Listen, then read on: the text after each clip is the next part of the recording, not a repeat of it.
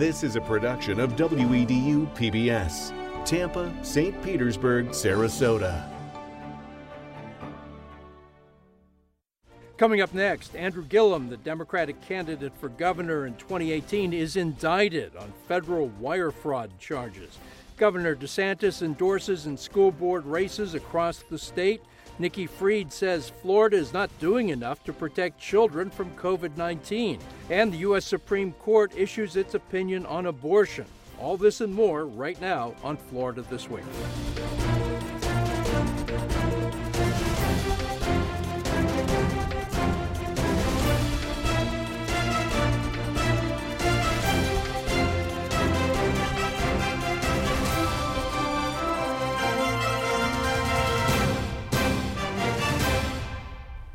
Welcome back. Joining us on our panel, Jessica Vaughn is a member of the Hillsborough County School Board from District 3 and a Democrat. Darryl Paulson is the Emeritus Professor of Government and Politics at USF St. Petersburg.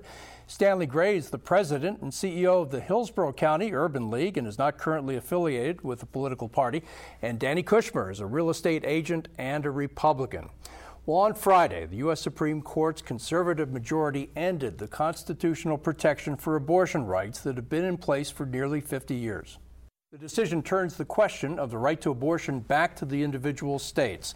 The U.S. Supreme Court decision is expected to lead to bans on abortions in roughly half the states. Next week, a new Florida law will go into effect here, banning abortions after 15 weeks with no exceptions for rape, incest, or sex trafficking. Friday's opinion puts the High Court at odds with the majority of Americans who favor preserving Roe, according to the polls. And Jessica, let me start with you. Uh, what do you think of the decision?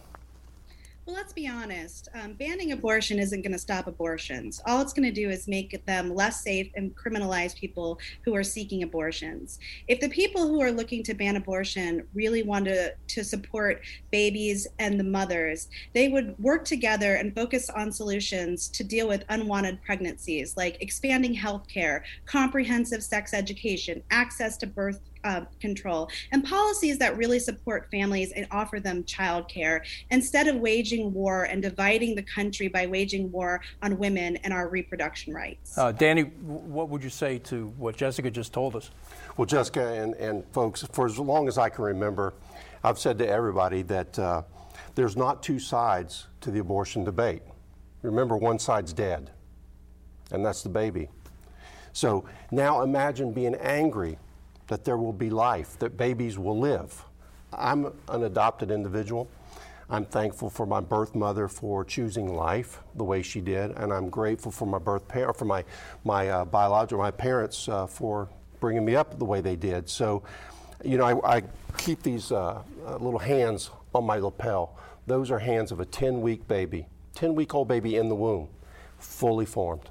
I think that says a lot. Jessica made the point, though, that we don't do enough for, for instance, maternal care, child care, and that uh, you know the right to life people are saying that they're going to create this new culture of life. When does that begin? When does when does that culture of life, where you give all around care to people, begin? You know, my in my life and what I believe, life begins at conception. And, and I do agree with Jessica that we do need to do better in our healthcare system. I totally agree with that. Uh, we need to do better with our adoption laws. We need to make it easier to adopt in our state in our country. And I have I've worked with children. I have been on boards in the past to help, you know, runaway children, foster children as well. And and I know there's a need, but there is no unwanted baby.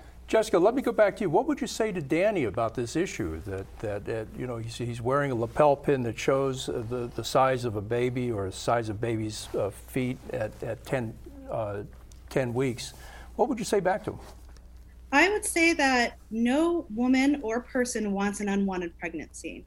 It's not something that people choose to go out and, and have happen. So again, if we stop talking abo- about abortion and dividing ourselves and start focusing on the solutions to unwanted pregnancies, the, the issues that I've mentioned, making sure students understand or, or young people understand how unwanted pregnancies happen, making sure contraceptives are accessible and that you can afford, you don't have to be rich or wealthy or have health care to afford them making sure families that find themselves in those situations can have children because they're going to have livable wages or they're going to have health care or they're going to have child care to support these families. If we stop talking on this last stage and focus on what we all agree is unwanted pregnancies and how to combat that, instead of waging war on women, abortion is a human right. Reproductive rights are human rights. And if we focused and worked together on unwanted pregnancies, we would have a lot more progress and we would be helping people instead of dividing our country, arguing about when a baby's life is viable. Darryl, let me bring you into this. I want to ask you about Florida's constitutional amendment the,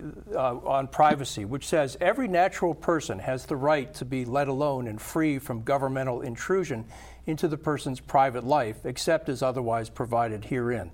Does the Florida Constitution support the right to abortion, do you think? And do you think the courts, the Supreme Court in Tallahassee, will uphold that privacy right? Well, the Florida, the Florida Constitution does uphold the right to, to an abortion, but the issue is here you now have the United States Supreme Court handing down their decision, which is their interpretation of the Constitution. And the Constitution of the United States preempts the Constitution of the state of Florida. So that's where the big debate and argument is going to be. I mean, the Florida courts may uphold it, but then it's going to be appealed to the United States Supreme Court, which is unlikely to uphold what the Florida courts do. I noticed that John Roberts uh, made an interesting point to me um, in his uh, um, uh, brief. Um, he said that this decision could be handed down, that the Mississippi case could have been upheld. And in Mississippi, the, the issue was um, they banned abortions after 15 weeks in most cases. He said that could have been upheld without overturning Roe versus Wade. And so he was disappointed that the the, uh, the court did not exhibit judicial restraint in this particular case. Mm-hmm. But you know there are a lot of interesting things to look at in terms of the impact of this decision, not just in terms of the abortion issue itself, but how it is going to branch out into other areas. Uh, the implication here is that the state should have more responsibilities in some of these public policy issues. So if it has more responsibility in the area of abortion, uh, then you're likely to see that they're going to take on some of these other issues like contraception and same-sex marriage and give more responsibilities to the state once again. I mean, Clarence, Clarence Thomas has already pointed that out. Let's go on to the next thing. Well, uh, Stanley, let me ask you about that. Uh, Justice Thomas did say that this may open the door to relooking at contraception and looking at same sex marriage and same sex relationships. What do you make of that? I think that that uh, pronouncement is going is actually going to happen. Uh, I, will also tell you that I disagree with what you're talking about unwanted people.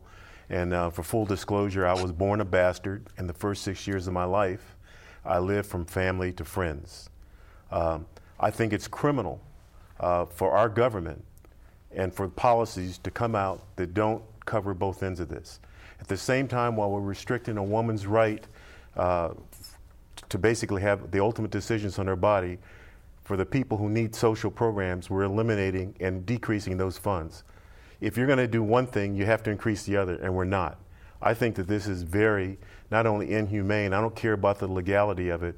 I think it speaks very poorly of the conscience of America for, the, for us to be where we are today. And we're going to have much more of this tonight at 11 p.m. here on WEDU. Washington Week will devote a half hour to the important Supreme Court decision overturning Roe versus Wade. Well, Andrew Gillum, the 2018 Democratic Party nominee for Florida governor, was indicted this week on 21 federal charges, including conspiracy and wire fraud.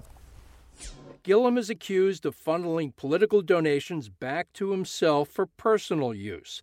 The one time mayor of Tallahassee is also charged with making false statements to the FBI for claiming he did not receive or ask for anything from two undercover agents who were posing as developers. The undercover agents allegedly offered gifts and money in exchange for support for city projects. Among the alleged gifts, paying for his stay at a hotel, food, drinks, a boat ride, and tickets to the musical Hamilton during a trip to New York City. In a statement, Gillum said, Make no mistake that this case is not legal, it is political. Throughout my career, I have always stood up for the people of Florida and have spoken truth to power. He goes on to say, There's been a target on my back ever since I was the mayor of Tallahassee. They found nothing then, and I have full confidence that my legal team will prove my innocence now. Gillum lost a close race for governor against Republican Ron DeSantis in 2018. Darryl, in 2018, it was known, this investigation was known, but we didn't know what the outcome was going to be. But do you think that, that Gillum was thoroughly vetted enough? He won the Democratic primary. What, what do you make of these new allegations, or now the, the charges against Gillum? Yes. Well, everyone knew that these things were being explored, and since it wasn't finalized at that point in time, there wasn't a great deal they could do. I mean, uh, it was a real risk having Gillum as the candidate at that point in time. Uh, he did become the rising star in the Florida Democratic Party. He did beat the favored candidate in the Democratic uh, Party, Gr- uh, Graham, Mrs. Graham. Sorry, Gwen, Gwen um, Graham. Yeah. Thank you. Yeah, that's a tongue twister. Um, uh, she was favored to win, and she uh, Gillum beat her by three percentage points. He then went on to face Ron DeSantis, who who was uh, not the favorite in the Republican primary. Adam Putnam was but Donald Trump endorsed uh, um, um, DeSantis, and uh, DeSantis won the Republican primary. Uh, Gillum was a clear favorite uh, in the general election, but Gillum lost by four tenths of one per, uh, percent, um, or about 36,000 votes um, in the state of Florida. He says, believe me, this is a political indictment. Well, it's not. I mean, the implication there is the state of Florida has always been after him. The implication uh, here is is um, you know, that it's a partisan witch hunt. But that's just not true. This is the federal indictment, not the state of Florida after him. And secondly, uh, the person who made this indictment against him was John Cooney, who is the U.S. Attorney for the Northern District of, of Florida, who was appointed um, by President Biden to that position. So it's you know a Democrat who's going after Graham, so to speak. So the rising fall, uh, rising star of the Democratic Party has fallen to great lengths. Uh, Stanley, uh, a lot of politicians steer money to their personal use, but it's unusual to get this kind of indictment. What do you make of the charges against Gillum? Um, I, guess the thing that I'm going to say is that uh, the wheels of justice move very, very slow. That's all I'll say on that. But I think that this is another example of a, of a loud call for campaign finance reform. And, and the other part about this is that is that the way that things are set up right now, it's not one person, one vote. If you actually look and see what the dollars buy, the dollars buy influence, look who the dollars come from, and you'll see who is not represented. This is a problem. This is a problem. Now, whether he feels that a, a, a target's on his back, um, I'm really big into personal accountability. I think you have to answer some questions for yourself. But my big takeaway is two things. One is justice moves very slow. And two is that we need to have campaign finance reform. We need to take the well, dollars out of it and get rid of the industry. Uh, okay, uh, so just you were going to say, Darryl? Disagree on that point because I, I, don't see that as the problem at all. I think what you need is people of integrity in politics. I mean, uh, there were numerous cases, at least a half a dozen cases, when he was the mayor of Tallahassee, where there were ethics allegations. In several of those cases, he had to pay fines to the Florida Ethics Commissions or other groups that were investigating him.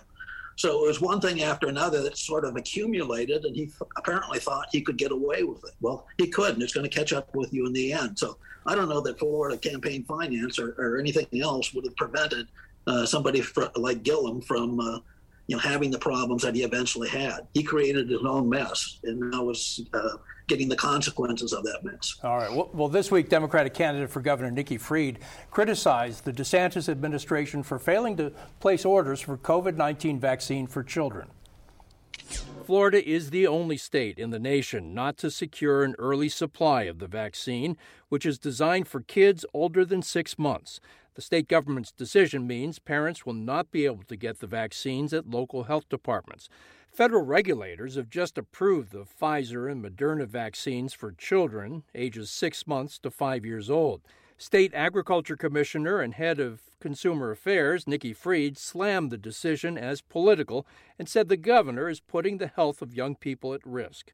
I had parents contacting and reaching out to me all of last week saying, Am I going to have to go to Georgia? Um, that is the type of confusion that he created last week. As we have seen that the governor is intentionally creating this chaos. The governor defended his decision not to order the vaccines and once again raised skepticism about vaccine safety. We're following the data. You look at these European countries, uh, they are uh, a lot of them don't even allow Moderna for under age 30, or they recommend against it. These regulatory agencies in the federal government have basically become uh, subsidiaries of the pharmaceutical companies. Uh, they are not independent regulators. Uh, they basically are there to rubber stamp uh, what Pfizer wants to do. So, Stanley, uh, who's right? Is Florida, by failing to order the vaccines in time, hurting kids' health, or I believe that we're wrong for not pre, the governor was wrong for not pre-ordering and pre-ordering the vaccines. The, the job of the governor is to take care of the health and welfare of the population. I understand where the governor stands on this issue, and that's fine. But what about those who don't stand with him? Are there are there are there desires and, and anticipation for, for having adequate health care, are they to be erased and eradicated? I don't think so. I think that this is a political issue, and I think that the, loser are the, the, the citizens of this state who actually wanted to have the drugs as soon as they could. Jessica, let me ask you about this. The, the governor's shown, the governor at one point this week said it's old people that are most at risk for COVID 19, and young kids don't really uh, suffer as uh, the deadly ramifications of COVID 19 as much as, as senior citizens do, and that was one of his reasons. Well, I hesitate to take medical advice from our governor. However, the problem with this is it completely contradicts his stance on parental rights. Um, you know, regardless of what his personal beliefs are, he has made it um, a pinnacle of his beliefs to stand behind each individual family and parents being able to make the best decision for their children, especially when it comes to medical decisions. And for him to block those vaccines coming to our state um, is just so counterintuitive to everything he says he stands for when it comes to parental rights. The hypocrisy is just so, you know, just so thick in this. Not to mention, I have friends and colleagues who do support this, who want a life saving vaccine, from a pandemic that has killed over a million people in this country and to offer a layer of protection. And they are desperate to find these, signing up from CVS, waiting in long lines. He has created this desperation for families who feel like this is their right and their choice with his own personal decisions. And again, that's completely contradictory to everything that he says about parental rights. And Danny, what would you say about the vaccines? Well, you know, in Florida, the data shows that 804,000 children under the age of 16 have contracted COVID. 42 have died. That's a figure of one in five one hundredths of a thousand. 42 out of 804,000. And then I would also add Nikki Fried in the latest Real Clear, Clear Politics. Uh, she's uh, she has, Charlie Crist has a 17% lead over her, so she's not going to be governor. So whatever she says, I'm not really too keen on. All right. Well, in an unusual move, Governor DeSantis is getting more involved in local races across the state by endorsing candidates. He's endorsed 10 candidates for school boards and several candidates for state senate. DeSantis released a survey of school board candidates asking their positions on hot button issues such as face masks, charter schools, gender identity, critical race theory, and more. The survey is essentially a litmus test for any school board candidate who is seeking the governor's endorsement. Locally, Governor DeSantis has endorsed two Sarasota school board candidates as part of an overall effort to steer Florida's education system in a more conservative direction. The governor has also endorsed several candidates for state senate, causing some Republicans to drop out of their primary races. Those endorsements may be a way to increase his power over the state senate, which has put up some resistance to his agenda. So, Danny, is this the natural flow of politics? That is, that school board races are becoming more political, and it's just natural that the governor would endorse in these former, formerly nonpartisan races. You know, I think it is, and, and just look at Virginia. Look what the parents did in Virginia and, and effectively changed a blue state to a red state for the most part and, and elected Glenn Youngkin. And, and, it was about parental rights. I think our governor is doing uh, the same thing, and I don't believe it's any different, but I also don't think it's anything new. For years, Lieutenant Governor has always been the one out there endorsing uh, school board candidates, kind of taking the heat away from a governor. But if the lieutenant governor's endorsing them, you know the, the governor's behind them as well. Jessica, what do you think of this? Is this a trend and is it a good trend? You know, I'm sure it's a trend. It's not surprising to me that the governor is wading into local politics. But what is surprising is that the issues he's using as a benchmark aren't policies aimed at supporting or strengthening education. You know, these policies that he's using as a benchmark and pushing forward with the candidates he supports are, again, aimed at dividing us They're aimed at inflaming parents into believing they don't have rights, and things are being taught in our schools that aren't. Um, you know, and they are a distraction from the chaos of education policies that have come out of Tallahassee that have no rhyme or reason and are really aimed at privatizing education, which has been a longstanding priority uh, priority with the Republican Party for decades. Um, so that's really the surprising piece. All right, Darryl, what do you think about the governor endorsing in school board races and, and, and really convincing some people to get out of the Republican primaries for state senate? Yeah, I mean, the Republican Party had spent tens of thousands of dollars endorsing their their candidate uh, for the state senate, and then along comes the governor and endorses somebody else. That's a, a huge waste of party funds in that particular case. But uh, you also had the, the case of health care that we just talked about. DeSantis, to a great extent, wasn't giving parents the, the right to to voice their opinions in that particular case. But here in edu- education, he wants parental involvement. So if you're going to have it uh, apply in one case, it should apply in all cases, and I just don't see this happening. It looks very political to me overall. Jessica, I got to ask you about parental involvement. There were two cases in Hillsborough County where you work, uh, schools having a chance to change their mascots. So there are American Indian mascots at Chamberlain and East Bay High School. Chamberlain decided to change the mascot. East Bay decided against changing their mascot. Uh, American Indians say it's disrespectful to have Indian mascots. The parents, especially Chamberlain, said, "Hey, this is a this is a sixth generation tradition. Why change it?" What, what did you think about the controversies? I was surprised by the level of hostility and anger that I saw coming um, from from some of the alumni. Um, but in general, we really leaned in and allowed the students at these schools to make this decision. They did a very lengthy process where they met with the Native American groups, the alumni. They did student surveys. They did um, a capstone project. They also surveyed the the staff who work at these schools. And from the moment I found out that was the direction the district was taking, I was um, I absolutely was going to support the students. Um, they deserve a right to pick a mascot if they choose this doesn't represent them, that empowers them and connects them to their schools. East Bay chose not to. Chamberlain chose to, to change it, and I stand behind the students on both sides of the coin. Danny, I'm going to give you the last word. You you graduate from East Bay, and their their mascot is Indian. Indigenous people say that's disrespectful. What do, you, what do you think about it? Well, I like what Jessica said, and, and she stands by both decisions. And, and Jessica, I admire you for that because that, that's exactly the way it should be. The students spoke. We, we let the opportunity for the students to reach out. Uh, East Bay reached out, and, and they also spoke, and, and I accept that. And as a proud graduate of East Bay High School, where a tremendous amount of leadership in our Hillsborough County School Board has come from over the years. Earl Lennard, for one, you know, many folks that have come out of East Bay. So, you know, I stand by that decision as well, and I'm proud of East Bay that we kept our, our her- Indian heritage. All right. Well, before we go, what other news story should we be paying attention to? And Jessica, let's start with you. What, what's the other big story of the week? Well, you know, I'm heavily involved in the world of education, so I don't know if it's just this week, but I'm have my eye heavily on, you know, the millage that we're as a school board we're coming forward, and because we're being underfunded by Tallahassee and education's being starved out, you know, we're hoping that the voters locally will prioritize education. So I've got my eye in August to see what's coming up with the, the millage we're asking from our voters. All right, and Stanley, your other big story of the week. Well, I think that everything is up for uh, redefinement these days. And one of the, the, concerns that I have right now, it's not so specifically in our state or our county, but is the hearings that are going on. We're hearing one side, but the other side is totally quiet. That's very concerning to me. Talking about January 6 hearings? Yes, sir. Yeah.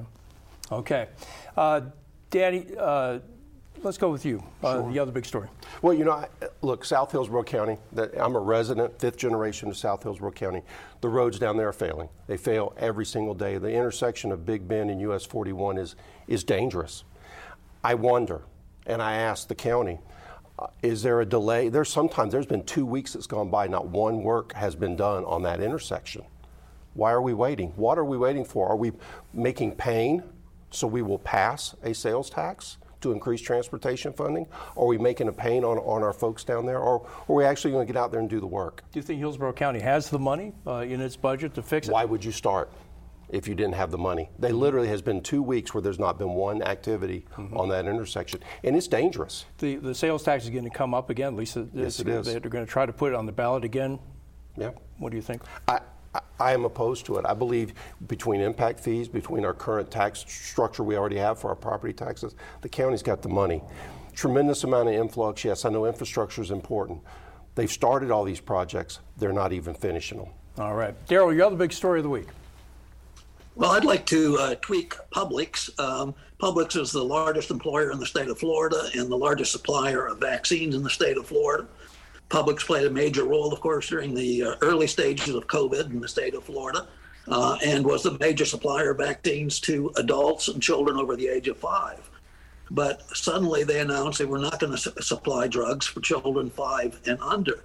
They did not explain their rationale, did not issue a statement as to why they, they did this, and quite quite honestly, I think it's shameful of them to, uh, to to do this without at least offering an explanation to the constituency that they serve. And I know many parents have made appointments already and suddenly found out that, that those appointments no longer existed, and they oftentimes had to travel great distances across the bay, even in order to find shots for their younger children.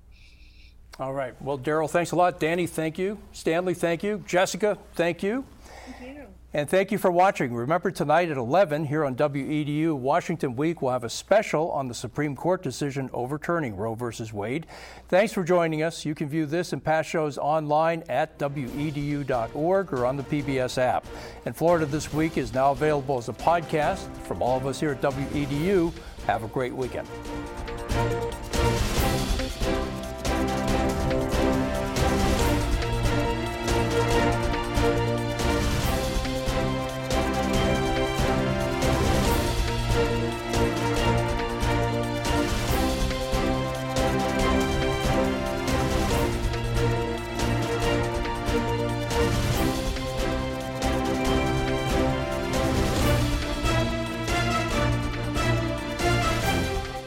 Florida This Week is a production of WEDU, who is solely responsible for its content.